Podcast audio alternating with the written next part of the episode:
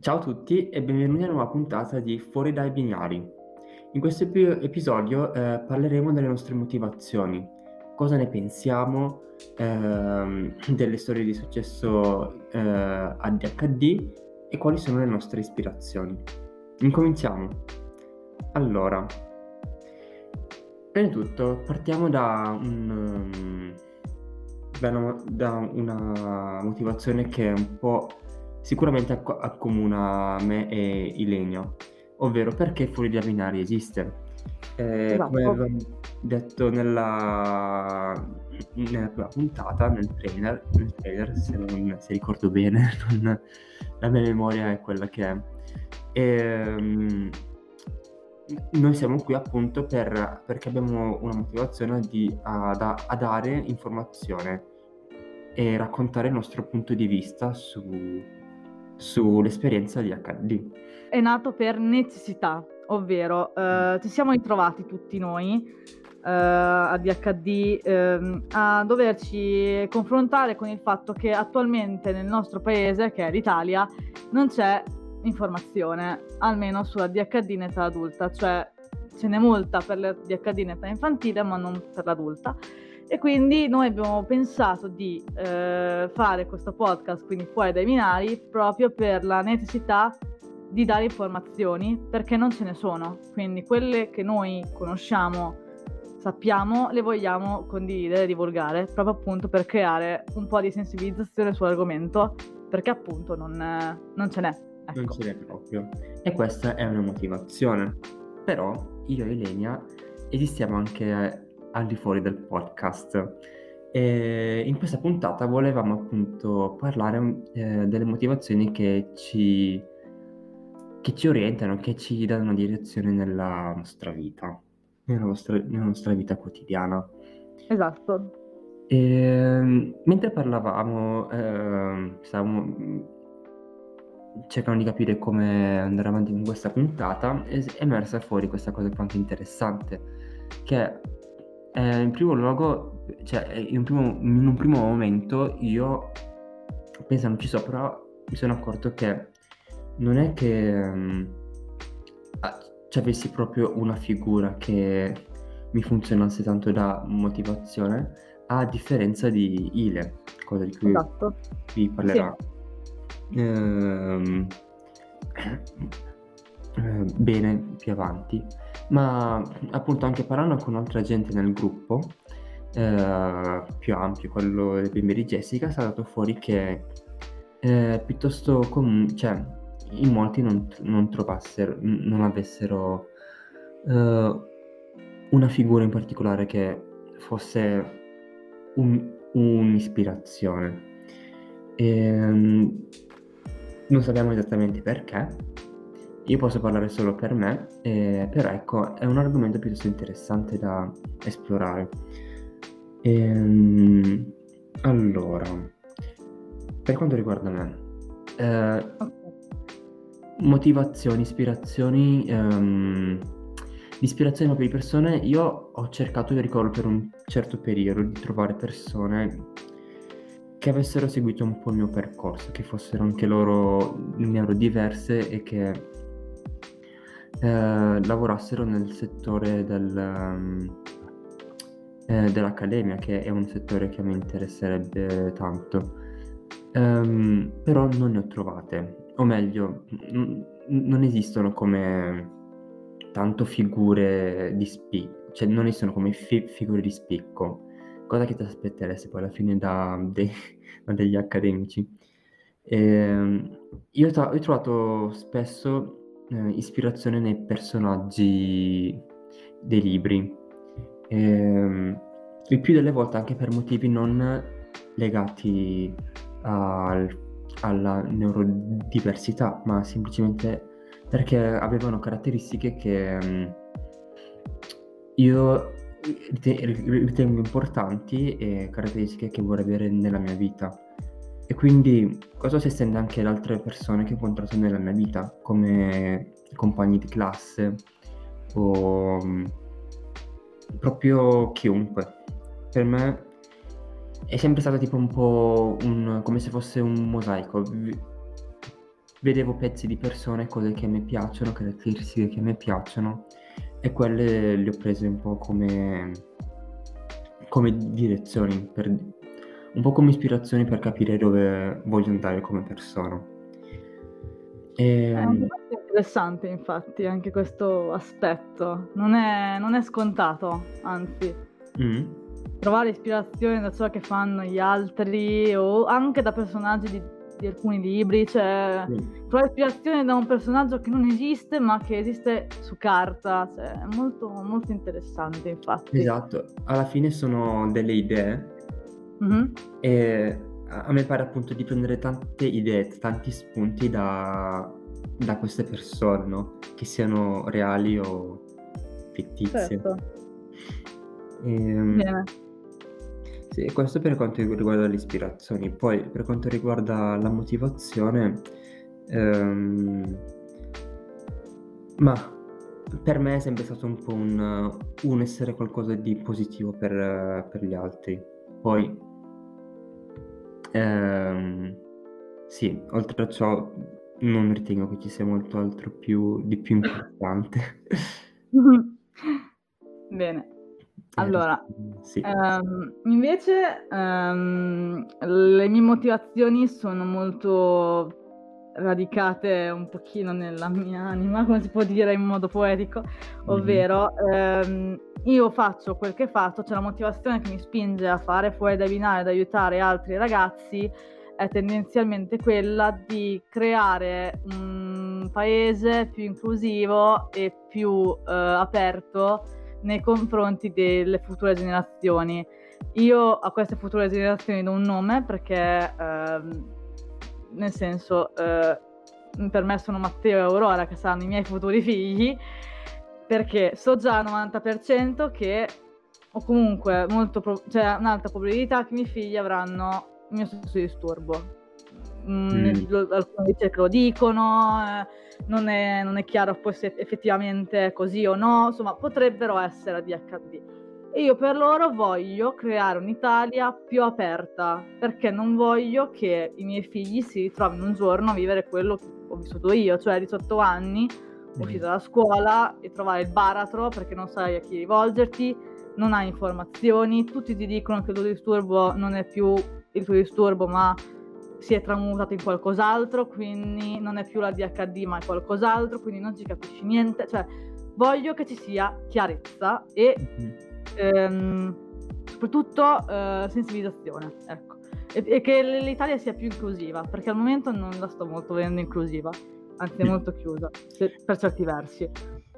Eh. E io attualmente mi ispiro a tre persone poi vabbè, ehm, nel tempo non ho anche io, come molti altri ragazzi del bimbi di Jessica, trovato ispirazione, anzi, cioè, infatti anche questo dopo eh, sarebbe eh, fondamentale analizzarlo insieme, del perché ragazzi ADHD mh, hanno così difficoltà di, a ispirarsi a qualcuno e il perché dovrebbero invece ispirarsi a qualcuno. Questo dopo lo, lo analizzeremo mm. insieme. Io mi ispiro a tre persone, ovvero Uh, due sono piloti di Formula 1 perché io sono appassionata della Formula 1 e un altro invece è Michael Phelps che è un nuotatore. Uh, partiamo da Michael Phelps perché ha DHD. Mm-hmm. È un nuotatore a DHD che uh, fin da piccolo era un po' come noi, iperattivo, non stava mai fermo, distratto, insomma. E la mamma era una preside della, della scuola media si è accorta che suo figlio, insomma, era un po' diverso da tutti gli altri bambini e eh, si è informata e ha scoperto appunto, facendo anche delle diagnosi, facendo fare dei test, che era ADHD. Quindi cosa ha fatto la mamma? Ha suggerito agli insegnanti eh, che avevano lui come studente di attuare delle dinamiche per poter fare stare più attento, quindi se lui dietro si distraeva lo mettevano davanti e così via. Se il mio banco avanti, quindi facevano in modo che non, si, non tirasse palline di carta ad altri bambini, eccetera. Che fortuna. Dunque, esatto. Questo non è scontato avere il supporto dei genitori. Mm. Infatti questo ne parlavo anche qualche giorno fa con Jessica, una nostra un, membro del gruppo del bimbi di Jessica, appunto, che appunto mi diceva che anche lei che non è scontato avere il supporto dei genitori, anzi lei si ispira ai suoi genitori per certi versi. Quindi cosa è successo? Michael Phelps si innamora del nuoto, inizialmente non voleva neanche nuotare, stava sempre ad orso, nuotava sempre ad orso perché non si voleva bagnare la faccia. E pian pianino, mm, grazie all'aiuto del, della mamma e così, ha iniziato a mm, sviluppare molta costanza e ad essere il nuotatore che è oggi.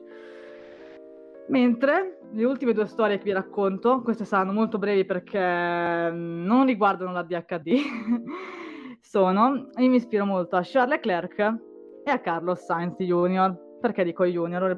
Parliamo, partiamo da Carlos Sainz Jr. perché c'è un motivo perché lo chiamo Junior. Perché lui è figlio di Carlos Sainz Senior che è stato negli anni 90 un pilota di rally molto famoso, pilota di rally spagnolo tra l'altro, e quindi lui è sempre cresciuto con questa etichetta, che è quasi simile alla nostra, però molto più grave la nostra della sua. Però diciamo che eh, ogni volta che voleva gareggiare tipo ai go-kart, i bambini lo tacciavano come ah, quello è il figlio di Carlos Sainz, mo lo batto, ora lo batto, ora lo batto, insomma, veniva sempre sminuito. Pochissimi credevano in lui. Eh, quindi lui cosa ha fatto? Si è messo sotto, non ha dato peso queste etichette e con costanza è riuscito ad arrivare in Formula 1 e contro ogni aspettativa è arrivato in scuderia Ferrari che per chi non è fan della scuderia Ferrari eh, ve lo spiego io ehm, arrivare in scuderia Ferrari è un'utopia cioè devi essere veramente molto molto bravo cioè non è una cosa che viene fatta viene garantita a molti anzi solo Chiaro. pochi riescono a entrare dentro. Ed essere entrato dentro alla scuderia Ferrari è una conquista. Quindi questa storia vi vuole raccontare di non dare peso alle etichette, ma di mettervi sotto se quello che volete veramente, eh, se quello che sognate veramente, eh, quello che desiderate, fatelo e smentite chi vi mette le etichette.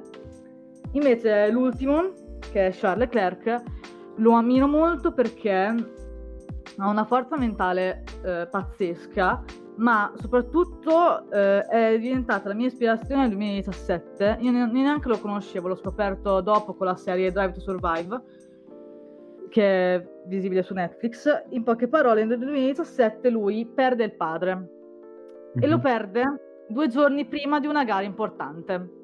Nessuno si aspettava che scendesse in pista perché giustamente ha perso il padre, no? Mm. Ma Due giorni dopo deciderà di scendere in pista e vincerà il Gran Premio del, de, dell'Azerbaijan. Quindi questo è mm, diciamo una sua forza, cioè nel senso riesce a trasformare ciò che nega- eh, nei suoi lati negativi in lati positivi, cioè riesce sempre a trasformare le cose brutte in cose belle ed è sempre stato così. L'abbiamo visto, cioè io l'ho visto anche nella scorsa stagione e, ed è questo quello che ammiro, cioè riesci a trasformare qualsiasi cosa in qualcosa di, da portare a vantaggio, eh, basta solo volerlo. Ecco. Quindi questa è un'altra cosa che, che mi ispira molto. Mm. E, ehm, ed eccoci qua l'argomento, pro e contro delle ispirazioni, ovvero perché ispirarsi a qualcuno può essere un bene? Davide, dicelo pure. Ma guarda, ascoltando quello che tu mi hai raccontato, per esempio eh, la storia di Charles, anche Mh-mh. quello mi ha ricordato molto una storia che avevo sentito di recente sopra, mhmm, gli atleti alle parali alle agli gli atleti ucraini alle Paraolimpiadi, non riesco più a parlare, che si dice che quest'anno proprio hanno anche raggiunto dei risultati molto più cioè dei dei risultati record per rispetto agli anni precedenti per la loro nazione. E tutto questo nonostante eh, quello che sta succedendo a casa.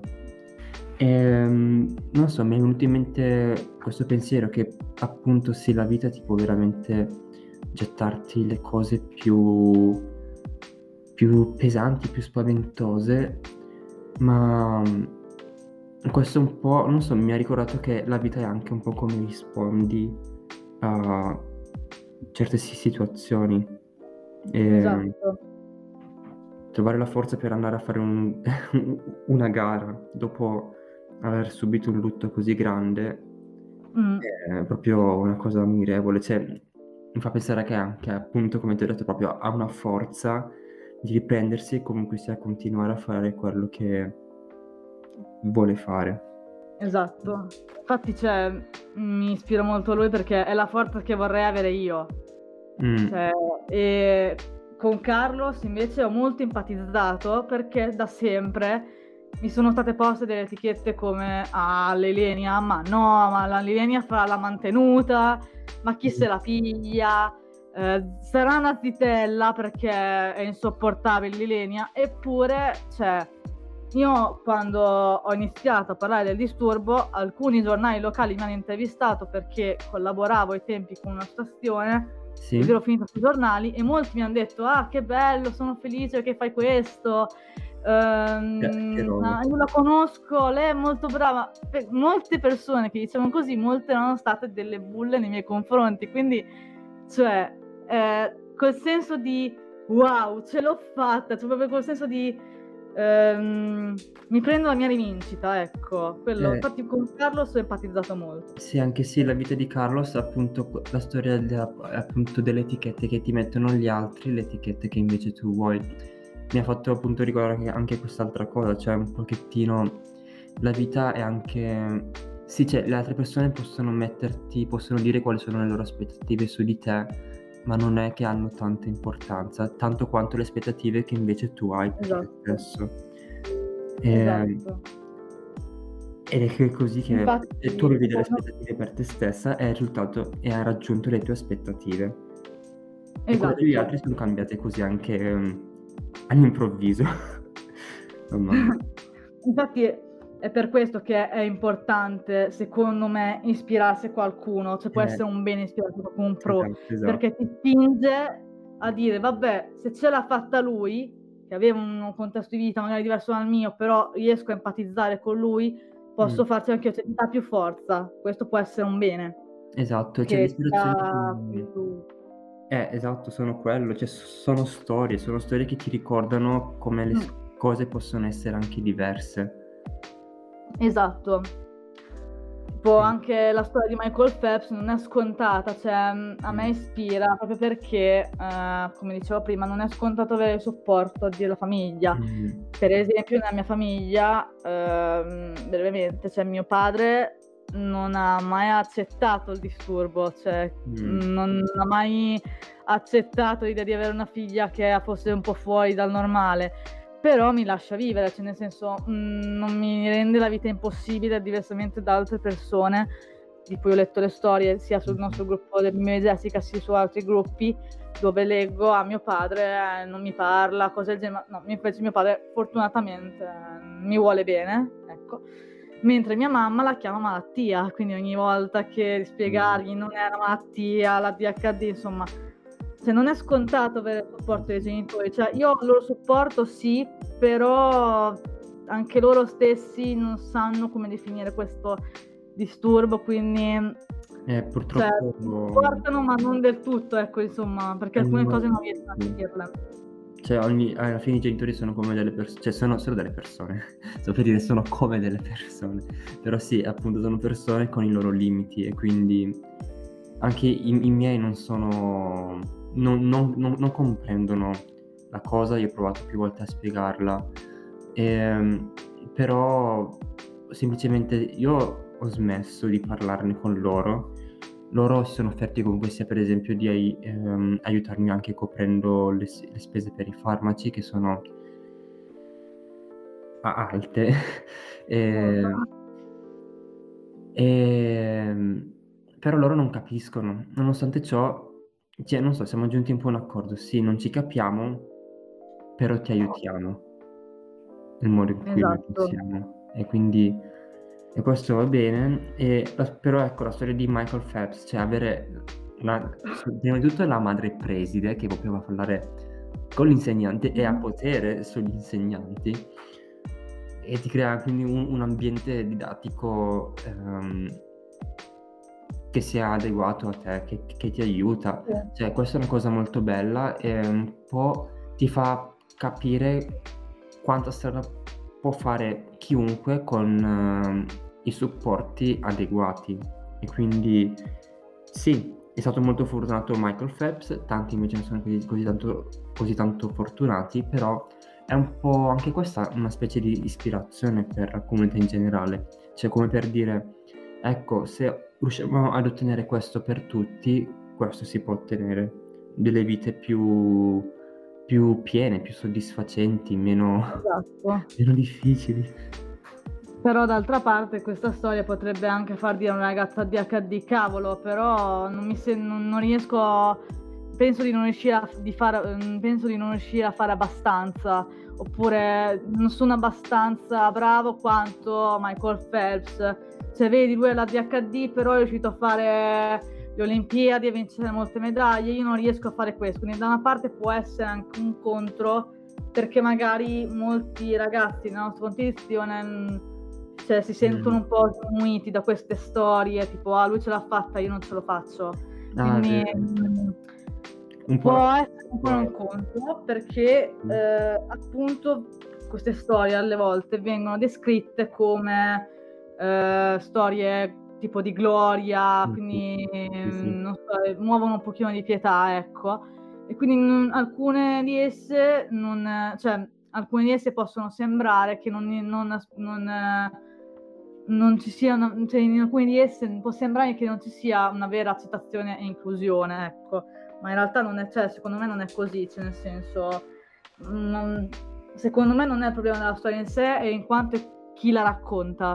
Cioè, se un giornale non riesce a far passare l'inclusione e l'accettazione, lì è il problema del giornale, non della storia, secondo me. È vero, è vero. C'è tanto, c'è, c'è- c'è tanto quest'idea del... E nonostante il fatto che abbia l'ADHD è riuscito a far ottenere questi obiettivi come le persone, tra virgolette, normali.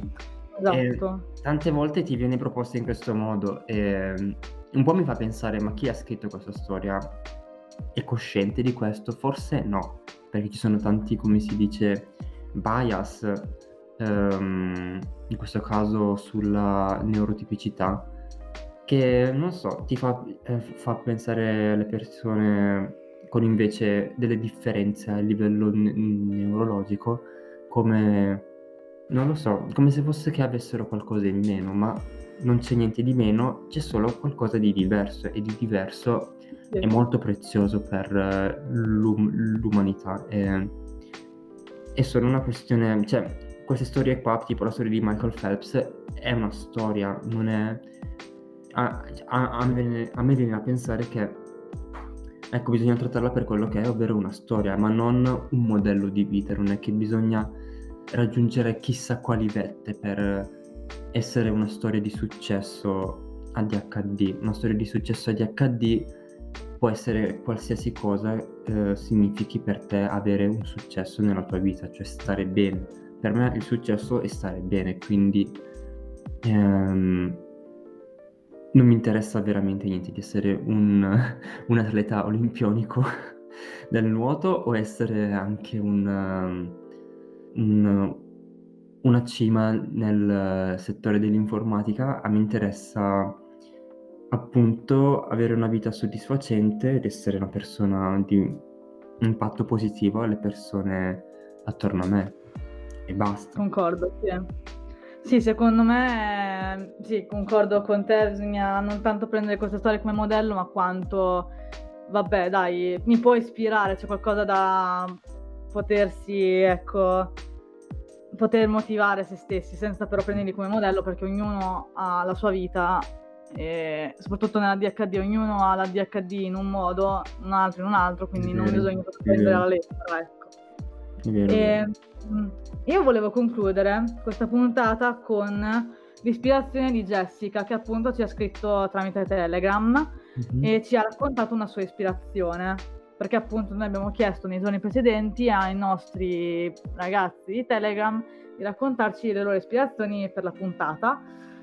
E mm, tra questi ci ha risposto Jessica, appunto, che ci ha raccontato che la sua ispirazione è un cantante eh, che si chiama ehm, Damon Albarn, che è il leader dei Blur e cofondatore del gruppo dei Gorillaz Mhm. che ehm, l'ha ispirata perché eh, è una persona instancabile che è pronta sempre a mettersi in gioco, anche quando si tratta della musica. E, ehm, si mette sempre in discussione, ha un rigoroso senso di disciplina e eh, molte volte ehm, si impegna uma- eh, umanamente e promuove eh, scambi tra culture diverse e quindi questo la, la ispira. E anzi mi ha detto in privato che lei si è guardata tutte le sue interviste e mi ha detto che alcuni tratti eh, cioè sembra che lui sia DHD anche se non lo è, nel senso è presente quando ti capita magari ti è capitato anche a te Davide, di dire mm. wow, questo comportamento sembra molto DHD. Sì. Uguale. Sì, sì. A me sta succedendo con Daniel Ricciardo, cioè io Daniel Ricciardo lo vedo in televisione che fa il pazzo, salta a destra macchia e dico wow, ma secondo me Daniel Ricciardo c'ha la DHD, è troppo iperattivo, cioè Bellissimo. fisso, parla fisso, cioè... Poi chissà. Quindi sì, eh, mi diceva anche questo, che appunto a lei lo ispira molto anche per questo suo lato, che appunto ehm, empatizza molto, cioè gli sembra che di vedere alcuni comportamenti lui è DHD, anche se lui non è ADHD, però è, insomma, è, molto, eh, è molto, interessante. La sua, anche... Mi ha ricordato questo video qua di apprezzamento su un'attrice francese, ehm, sì. Adele Haenel mi pare, la, cioè, apprezzavano molto il suo comportamento in certe situazioni che sono comportamenti tipicamente ADHD, quindi non so se lei sia ADHD o no, però per dire non è, non è neanche vero che i comportamenti ADHD sono sgradevoli, cioè sono anche cose completamente adorabili per molti. Sì, um, bisogna imparare ecco, a vedere eh, nella, nella, DHD nel lato negativo al lato positivo, appunto come Charles. Cioè, bisogna vedere nella DHD che alcuni comportamenti sono fastidiosi, ma altri invece, dai. Esatto, cioè... E, tipo il fatto che siamo sempre energetici, dai, quello è un pro, dai. Esatto, esatto. Bisogna valorizzare i pro, eh, insomma. E niente. Penso che abbiamo detto tutto. Volevi dire altro, Davide? Mm, no, uh, direi di no, no. E, ehm, sono a posto con questa puntata. Mi sono soddisfatto, tu? Anch'io. Dai. Mi è piaciuta. Bene. Allora, Bene. E poi questa qua era, mi pare, la prima puntata che abbiamo fatto senza seguire rigidamente una scaletta, quindi... È vero, è vero, e questo per noi è una conquista, quindi vai, è un altro punto a favore. Non so quanto abbiamo parlato, poi spero che non ci sia una caterva di roba un per sacco, ma penso che i nostri ascoltatori si siano preparati una tazza di tè, una eh, tazza esatto. di cioccolata calda. Mettetela sui mesi o, da, o dal benzinaio, so. O da benzinaio, esatto, che adesso poi la benzina costa anche di più. Esatto. e, e, niente, eh, raccontateci le vostre ispirazioni esatto. a eh, fuori dai binari podcast chiocciolagmail.com o su Instagram eh, nei DM al chiocciola fuori dai binari podcast. E noi ci vediamo alla prossima puntata. Ciao.